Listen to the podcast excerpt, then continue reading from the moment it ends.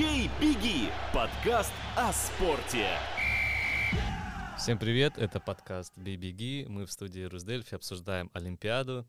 И сегодня у нас в гостях генеральный секретарь Союза гимнастики Эстонии Наталья Инна. Наталья, привет. Привет. И также Андрей Шимаков, главред Русдельфи, главный по спорту в Дельфи. Всем привет. И мы начнем сразу с самого такого скандального происшествия, которое было на Олимпиаде. Это допинг-скандал со сборной России, а конкретно с Камилой Валиевой.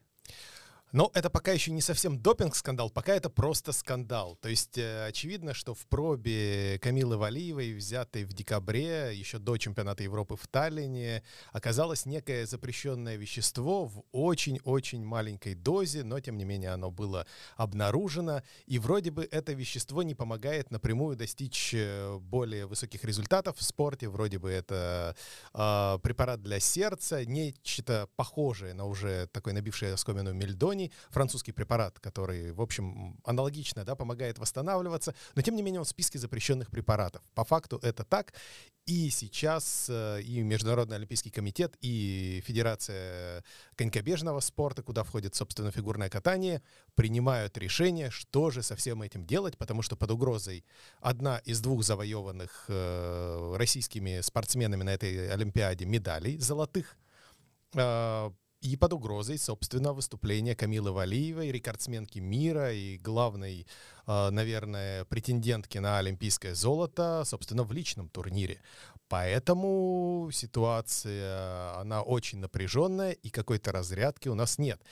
И поэтому опять-таки мы пригласили в гости Наталью Инна как представителя одного из самых субъективных видов спорта, художественная гимнастика, как и фигурное катание. Это вид спорта, в котором, в общем-то, оценки выставляют судьи, и только судьи э, понимают, кто занял первое место, кто второе, кто третье.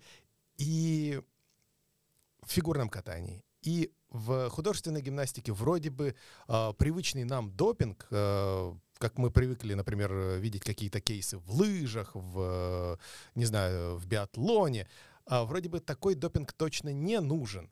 Но, тем не менее, периодически мы видим, что и там, и там возникают какие-то скандалы, и каких-то спортсменов дисквалифицируют. Поэтому, Наталья, у меня вот э, такой вопрос как это все получается, как же так оказывается, что у спортсменов э, в видах спорта, технических видах спорта, где, наверное, вот эта вот техника, филигранность, исполнение элементов гораздо важнее, чем физика, находят какие-то запрещенные вещества?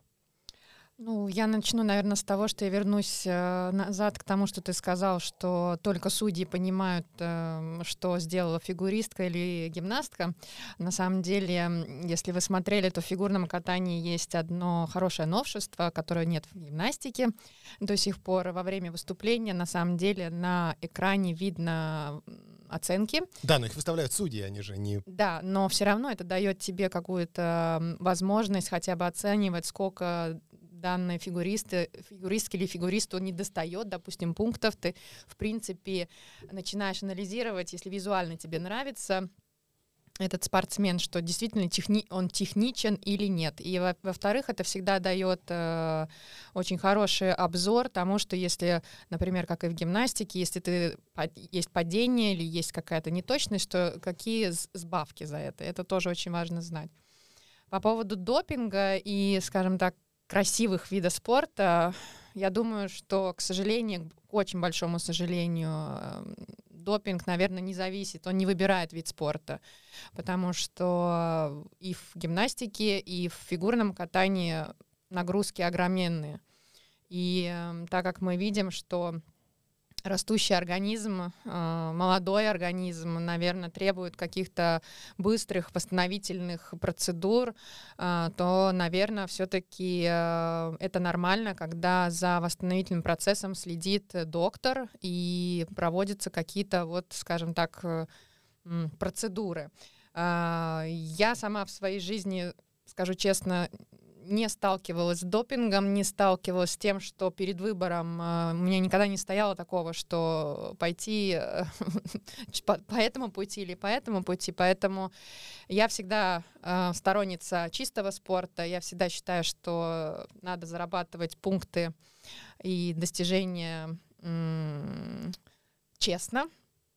Поэтому, как бы, личный опыт мне, не, к сожалению, не дает сейчас тебе прокомментировать ну, то, а, что... А что чувствует сейчас спортсменка, когда вот весь мир следит за, за этой ситуацией, еще учитывая то, что Россия, мягко, мягко так говоря, с допингом дружит, а, все помнят эти истории, почему сейчас Россия не выступает под своим флагом и так далее. Что сейчас чувствует Камила, который сколько лет? 15. 15 лет, на который реально весь мир сейчас следит за вот этой ситуацией. Какое ощущение у спортсменки в этот момент?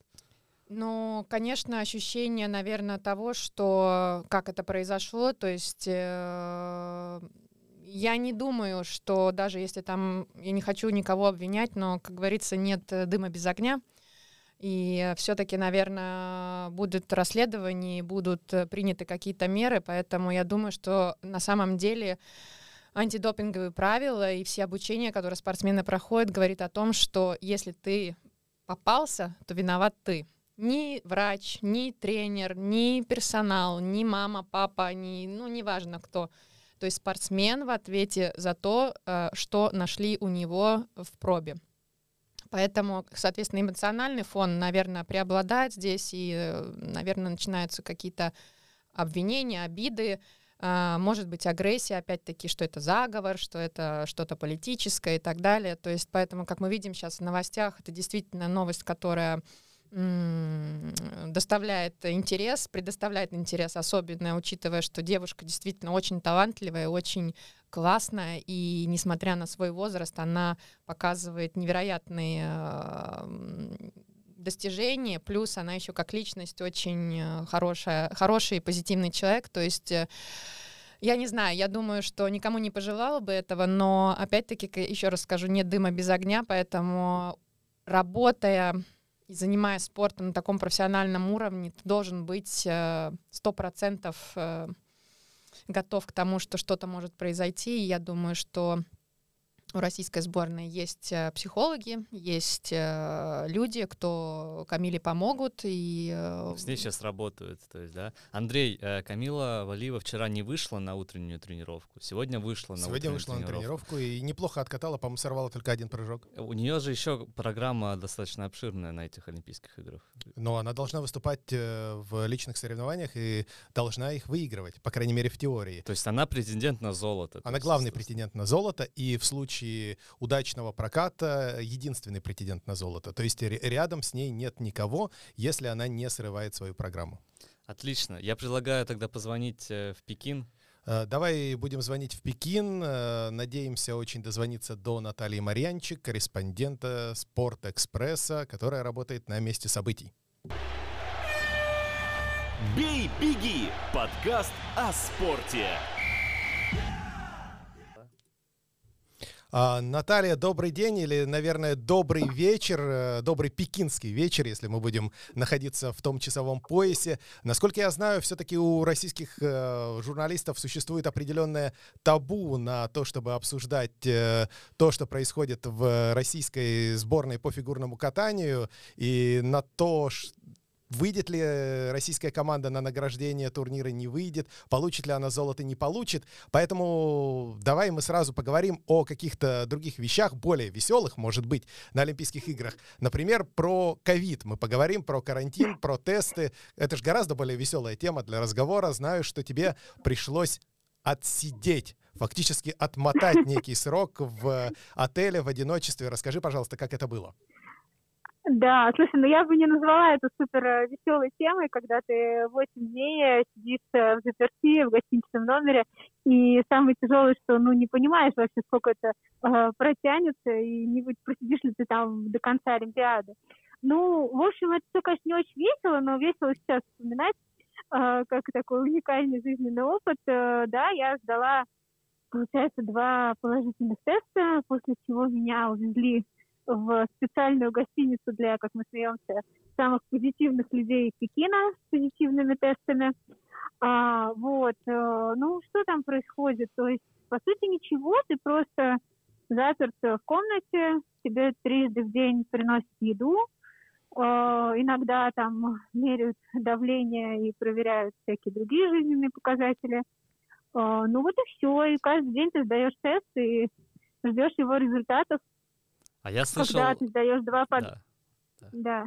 А, я Когда слышал... ты сдаешь два подряд Мгм. Да, слушаю. Да, я слышал, что там какая-то ужасная еда, когда ты сидишь на карантине, вот у Ну, какого-то нет. российского спортсмена. Читал, что там одни макароны и какая-то овощи. Ну, какие-то. я так скажу. То есть, во-первых, таких вот ковидных гостиниц их в Пекине очень много. Ну, штук, я только я знаю штук шесть. А, вот. И в каждой гостинице, соответственно, свои правила, своя еда, и все может быть очень по-разному. А, ну, меня кормили так, я скажу. Сначала было, еды было очень много, но она была китайская и невкусная. А, после того, как вот э, Лера Васнецова и там некоторые другие западные спортсмены стали активно на это жаловаться, то как бы меню очень сильно улучшилось, появились всякие привычные европейскому человеку блюда, блюда, и ну, жаловаться на это точно нельзя. То есть я могу сказать, сейчас вот я второй день на свободе, я питаюсь гораздо хуже, чем а, в том отеле. То есть с едой проблем не было.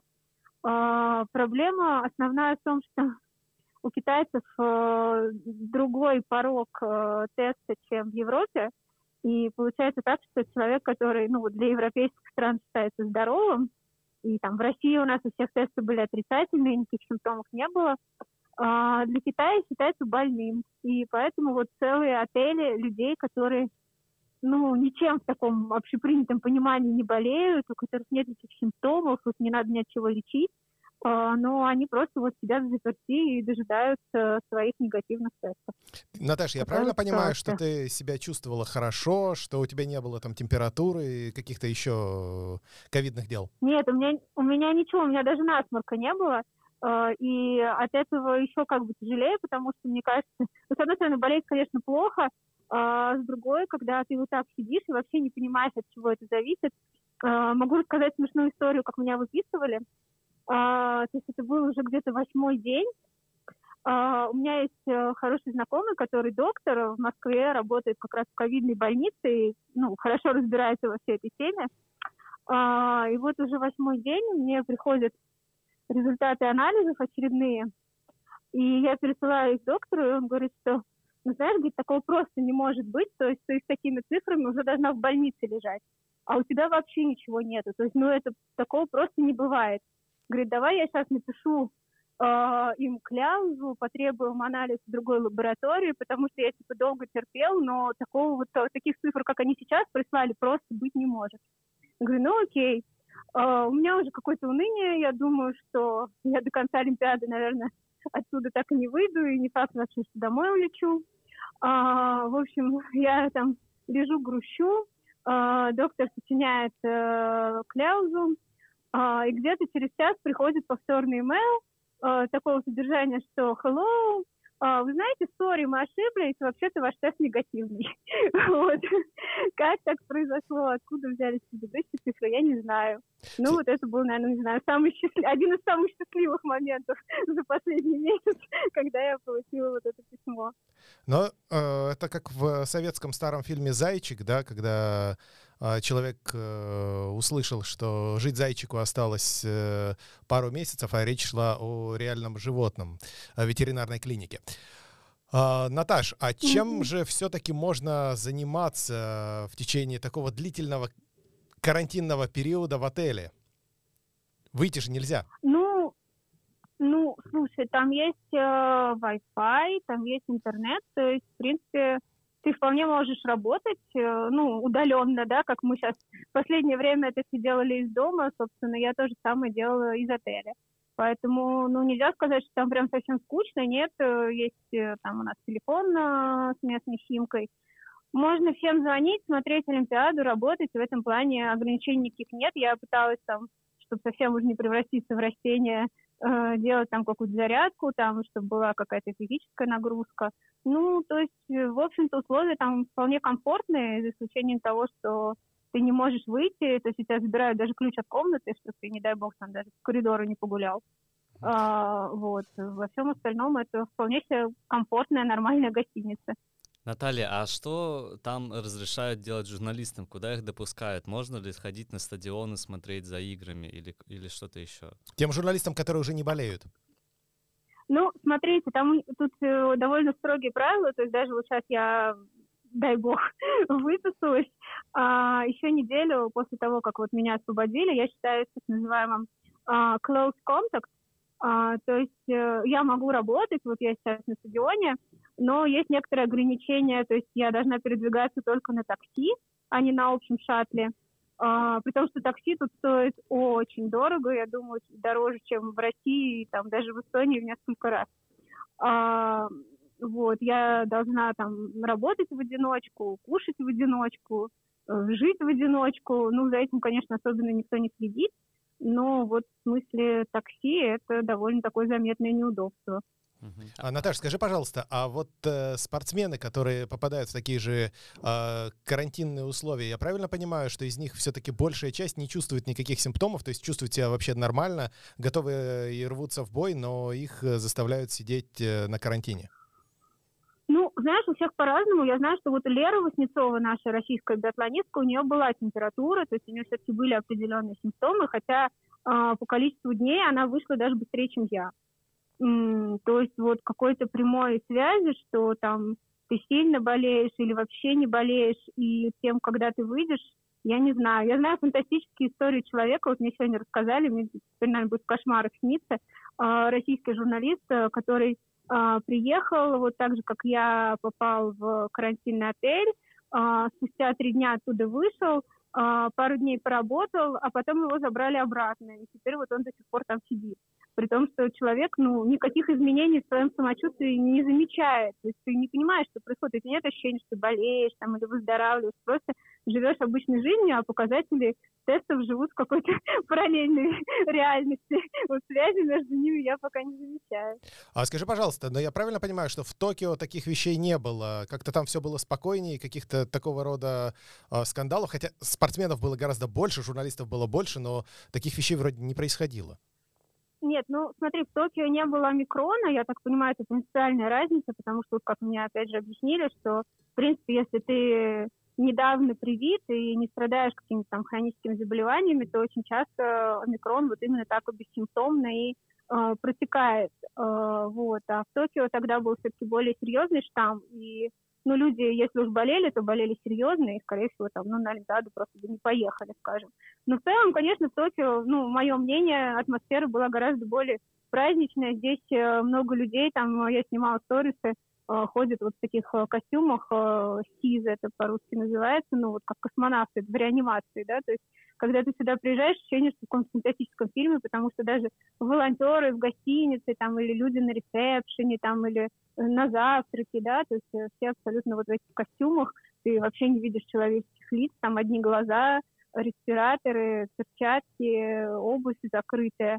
Ну, первые дни такое впечатление, что ну, это просто, да, какое-то кино, а потом вот привыкаешь, и сейчас мне абсолютно нормально, я уже даже внимания не обращаю. Хорошо. Наталья, последний вопрос. А вот помните, была история, э, когда летние Олимпийские игры были, что делали картонные кровати. А сейчас в Пекине, в Китае mm-hmm. тоже так или нет? Нет, кровати абсолютно нормальные, обычные.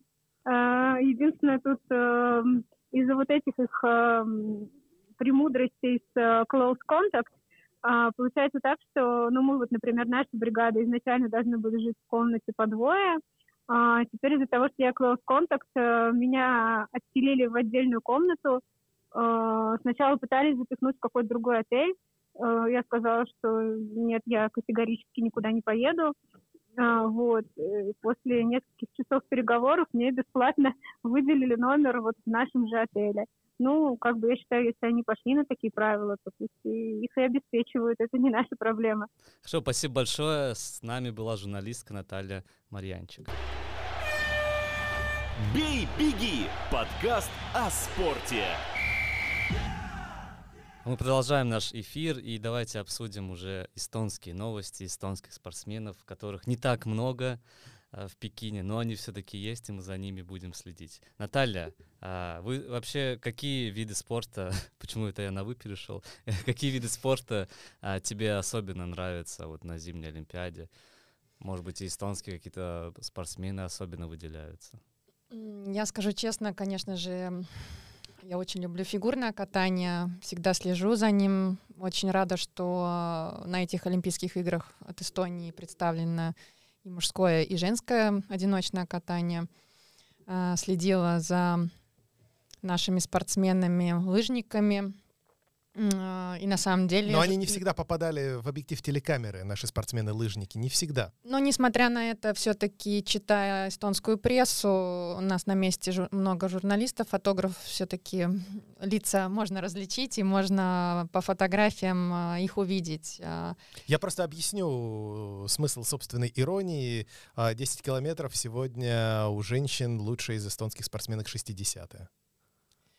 Но, опять-таки, хорошо, что они э, представлены, что у нас, э, опять-таки, и мужские гонки, и женские гонки. То есть в этом смысле я думаю, что это и есть различие видов спорта, что у кого-то критерии ты должен строго выполнять какие-то нормы. Здесь, э, я так понимаю, что даже были случаи, когда Татьяна Манима отказалась от завоеванной, скажем так, путевки на Олимпиаду и предоставила возможность все-таки молодой э, лыжнице поехать. Э, вернусь опять-таки к видам спорта, к вопросу. Э, Фигурное катание. Очень рада за Александра Селевко, который несмотря на травму, очень серьезную травму плеча, э, все-таки э, вышел. Я даже не сомневалась, что он выйдет, э, откатал, да, к сожалению, не очень нехорошо, но то, что он уже такой герой, и то, что он вышел и откатал, я считаю, что это для первого дебюта очень хорошо. Я лично жду выступления Эва вот Кивус. А, Жду второго и третьего старта, надеюсь, четвертого и пятого тоже дождемся Келли Сильдару. В Big Air э, дисциплине, к сожалению, она не прошла финал, но, как говорят, это не ее конек, и все ждут э, два следующих старта 13 и 17 февраля, если не ошибаюсь. Ну и, конечно, я очень э, сопереживала и до сих пор э, надеюсь, э, надежда умирает последней, что все-таки Кристиан Ильвес, может быть, каким-то чудом вернется выступательный кураж, и что ему все-таки получится у него выйти на старт, но, скорее всего, все-таки эти шансы очень малы, потому что, как мы из предыдущего интервью услышали, что, оказывается, именно вот этот уровень при тестировании должен быть э, в Китае намного э, ниже, да, если у нас это пропускается в Эстонии, или, ну, не пропускается, может быть, это все-таки как-то не, не так строго учитывается, там это, конечно, все очень строго, поэтому, да. А Что касается как бы моих любимых видов спорта, как я уже сказала, фигурное катание, но для себя во время просмотра Олимпиады я все-таки нашла себя около э, экрана телевизора, наблюдая за шорт-треком. Невероятно. Для меня это все-таки нечто больше, чем просто спорт, э, потому что там, конечно, продумать логически, тактически э, за такое короткое время очень сложно. Э, Понравился мне конькобежный спорт, э, тоже, опять-таки, очень-очень э, спорт, который мало того, что физически очень сильный, еще и, опять-таки, тактику ты продумываешь, как тебе соперника обойти или соперников.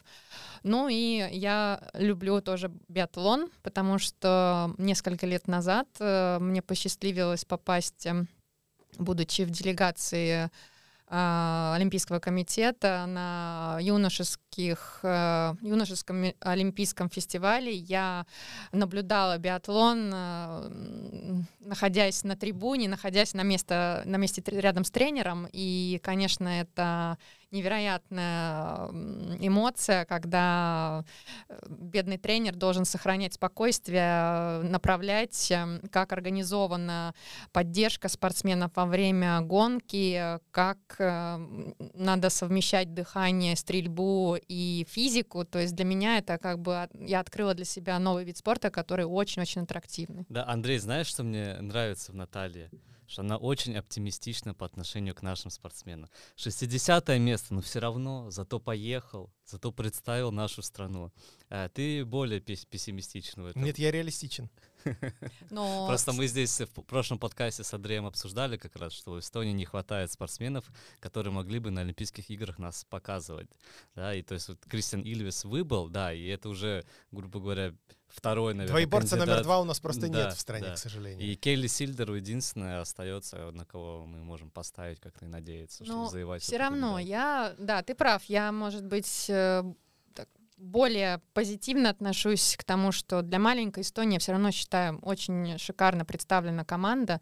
Да, 60-е, 80-е, но мы не будем забывать, что когда-то лыжный спорт в Эстонии был на а, пике, были олимпийские медали, и не одна, и не только женская и мужская. То есть а, после, скажем так, такой, я все-таки назвала бы это такая, такой чистки лыжного спорта, наверное, просто сейчас э, этот вид спорта более массовый, но опять-таки это же хорошо, когда есть подрастающее поколение, которое, ну, скорее всего, опять-таки выведет Эстонию вперед, и, наверное, может быть, лет через 8-12 уже будут э, другие результаты, и мы будем бороться за выходы в финалы и так далее, и так далее. То есть э, это, мне кажется, просто не всегда возможно держать вид, вид, все виды спорта на пике. Поэтому вот так сейчас.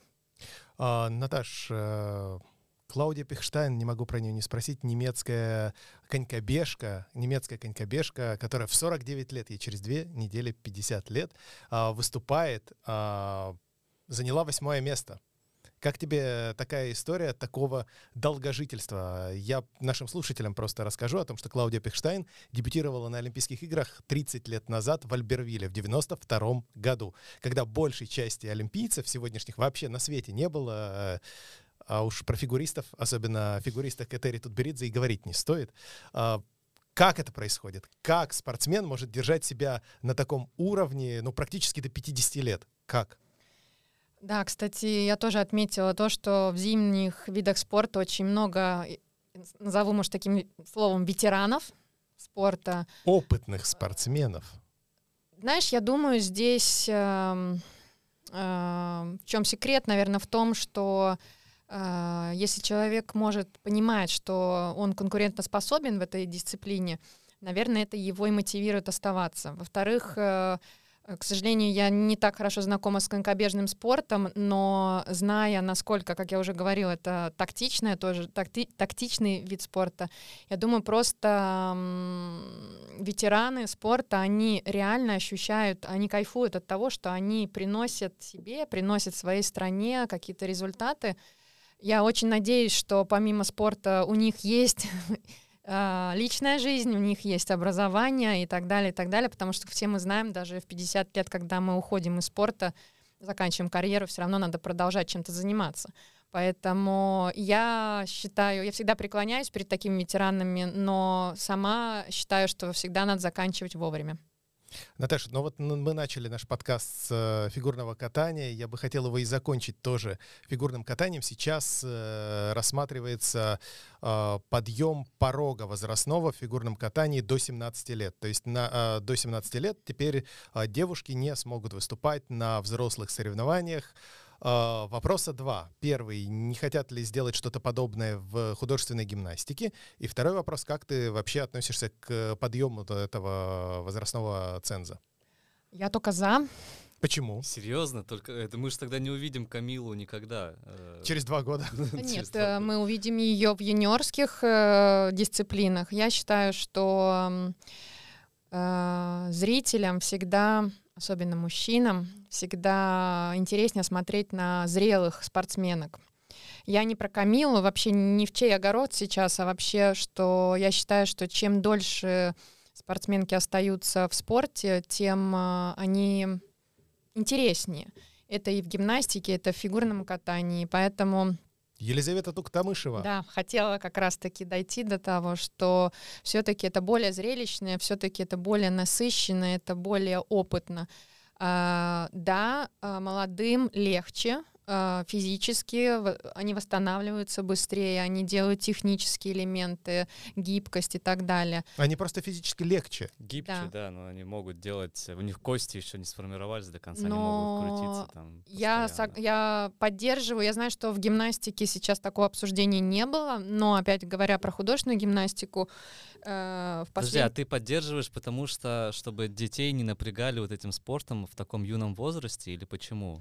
Нет, я поддерживаю чисто из-за того, чтобы э, во взрослый разряд, назовем его так, да, мастера или сеньоры, как, э, например, в гимнастике официально называют взрослый разряд, э, в 15 лет это слишком рано.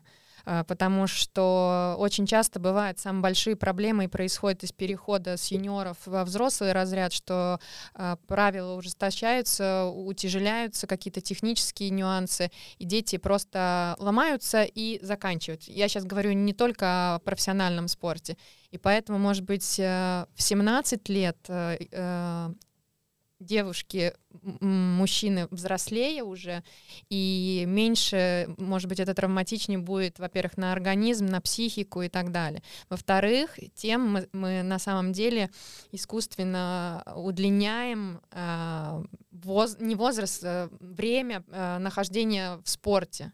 Потому что чаще всего заканчивают спорт когда? Когда заканчивают школу. То есть 18 лет как говорится, тебе исполнилось, ты должен идти выбирать, или ты продолжаешь дальше заниматься профессиональным спортом. В Эстонии мы это знаем, что очень редко это опять-таки оплачивается, или ты идешь работать. Может быть, вот эти ограничения, смещение этих ограничений, опять-таки, Uh, улучшит uh, качество именно взрослых спортсменов, что они будут более зрелые. И опять еще раз вернусь к этому зрительскому вопросу, uh, что все-таки интереснее смотреть на взрослых мужчин, на взрослых девушек, э, которые несут э, женственность, э, брутальность и визуально намного аттрактивнее, чем молодые, молоденькие девушки. Но это мое личное мнение. А я его поддержу, потому что, ну вот смотри, Виталий, как происходит в фигурном катании. А, до сих пор выступает Елизавета Туктамышева, и она была в призах на последнем чемпионате мира. Правда, не попала в состав сборной России Олимпийской, но это совсем другая история, да? На последнем чемпионате мира она была в тройке призеров. Так вот, а, Елизавета Туктамышева старше Лепницкой, которая выступала на Олимпиаде в Сочи. Елизавета Туктамышева старше. А после Лепницкой у Этери Тутберидзе были уже и Медведева, и Загитова, и теперь Валиева, да, и уже столько поколений у Тутберидзе сменилось, а Туктамышева все еще выступает.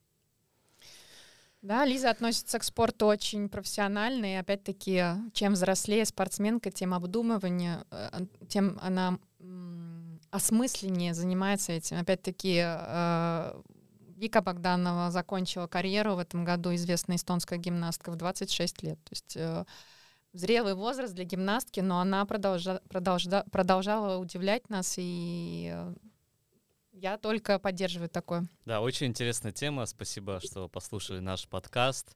А, в студии были Наталья Инна, Андрей Шмаков, меня зовут Виталий Бесчастный. Подписывайтесь на наши соцсети и смотрите Олимпиаду. До новых встреч. Бей, беги! Подкаст о спорте.